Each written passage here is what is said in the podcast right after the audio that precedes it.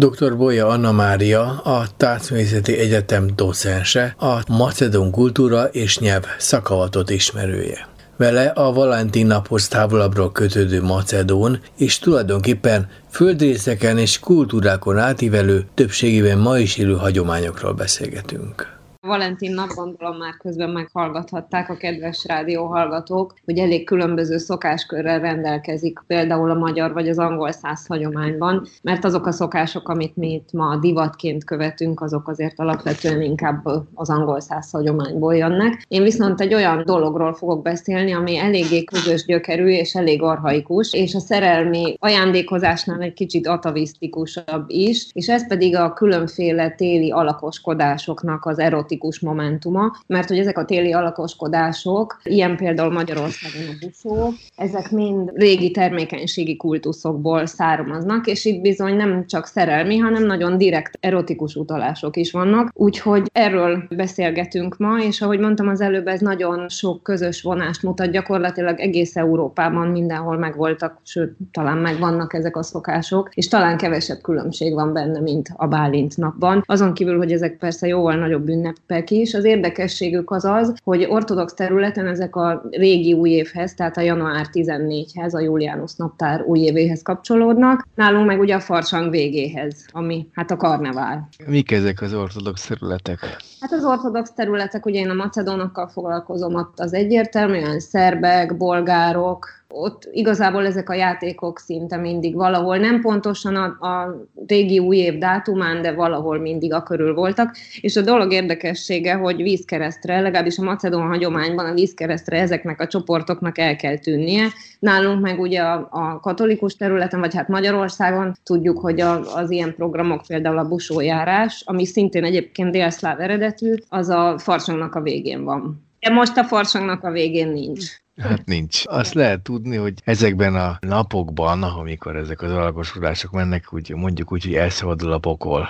Nagyon jó kifejezés, mert valójában teljesen. Ugye, ahogy ezt a régi karneválokról is tudjuk, mert azért velencei meg egyéb karneválokon is nagyon érdekes dolgok történtek, hogy így gyakorlatilag megfordul a rend, tehát amit az egész évben rendet megélünk, azt valahogy ilyenkor visszájára fordul, és már a középkor óta egész Európában nagyon érdekes dolgok történtek történnek ilyenkor karneválkor. Valahogy ehhez az időszakhoz kapcsolódik az a macedón alakoskodó szokás, amit úgy hívnak, hogy zsoloma, amit én a legközelebbről ismerek, de ennek rokona gyakorlatilag egész Európában az összes szokás, ahol mindenféle kolompokba, meg egyéb tépett ruhákba, vagy bőrökbe, szőrökbe öltözött alakok visznek véghez, és ezeknek a szokásoknak, miután ezek elég régi termékenységi kultuszokból származnak, alapvetően két fajta utalásai vannak. Az egyik ugye az az erotikus tipikus utalás. Például nem tudom mennyire közismert, hogy a bot, ami egyébként a betlehemezésben is jelen van, és nagyon sok régi magyar szokásban is jelen van, az egy fallikus szimbólum. Az angoloknál például a Mummers Play-be hólyagot is kötöttek végére, a macedónoknál néha piros zászlót tesznek a végére, de hogyha megyünk tovább más területekre, ugye vannak ilyen téli szokások Bulgáriában, ott például kifejezett fallosz formákat hordoznak körbe, tehát ott eredeti formájában látható ez az egész. A másik, ami szintén megjelenik ezekben a téli játékokban, az a, hát hogy úgy mondjam, a halálnak a képzete. Tehát valahol mindig ott van a, az incselkedés, az agresszió, a macedónoknál a Dzsolomában előfordultak verekedések is, tehát például vannak úgynevezett Dzsolomár temetők, ahol összetalálkozott két ilyen csoport, akkor ott nagy verekedés tört ki, és állítólag halálos áldozatok vannak. De ide tartozik például a magyar betlehemezésnek a tárgy eltűnése, vagy a rendőrfigura a különféle alakoskodókban. Most itt a magyar szokásokban nem akarok belemenni, tehát a betlehemezésben is van egy ilyen arhaikus réteg, ami nagyon hasonlít az az európai alakoskodókhoz. Úgyhogy ami itt érdekes, ugye ez a szerelmi, vagy pontosabban nem szerelmi, hanem erotikus utalás, ez itt a Joloma szokásban, ez azt jelenti, hogy nemi aktust utánoznak,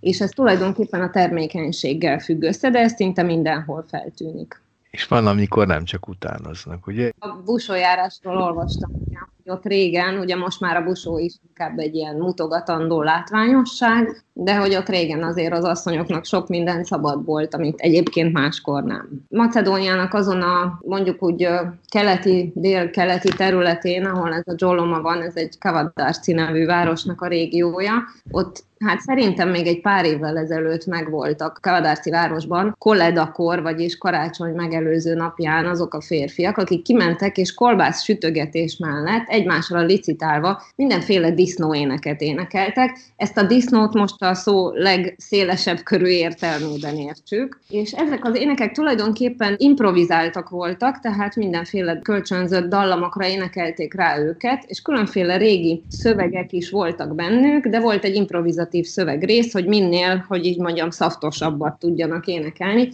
Nem véletlen, hogy a macedón folklórban ezeket zsíros énekeknek hívták, és ebbe kifejezett konkrét szexuális utalások voltak, és a dolog érdekesség, erről egy vagy két kiadvány is született a macedon folklórban, hogy nyomon követhető a rituális erotikus karakter. Tehát például ne gondoljuk azt, hogy ezek az emberek állandóan csúnyán beszéltek az év minden napján, hanem csak ekkor volt nekik szabad, tehát ez, ez nem volt egy általános dolog, vagyis ez valamilyen termékenységi ritusnak a maradványa. És itt aztán mindenféle szöveget találhatunk. A kiadványban ugye csak macedón nyelven, de el lehet olvasni, hogy miket énekelgettek ott ezek a férfiak. Mondom, egy két-három éve tudom, hogy még megvolt a szokás. És mi is ez a kiadvány? Ez Bone Velicskovszki, folklórkutatónak a Macedón erotikus népdalok című kiadványa.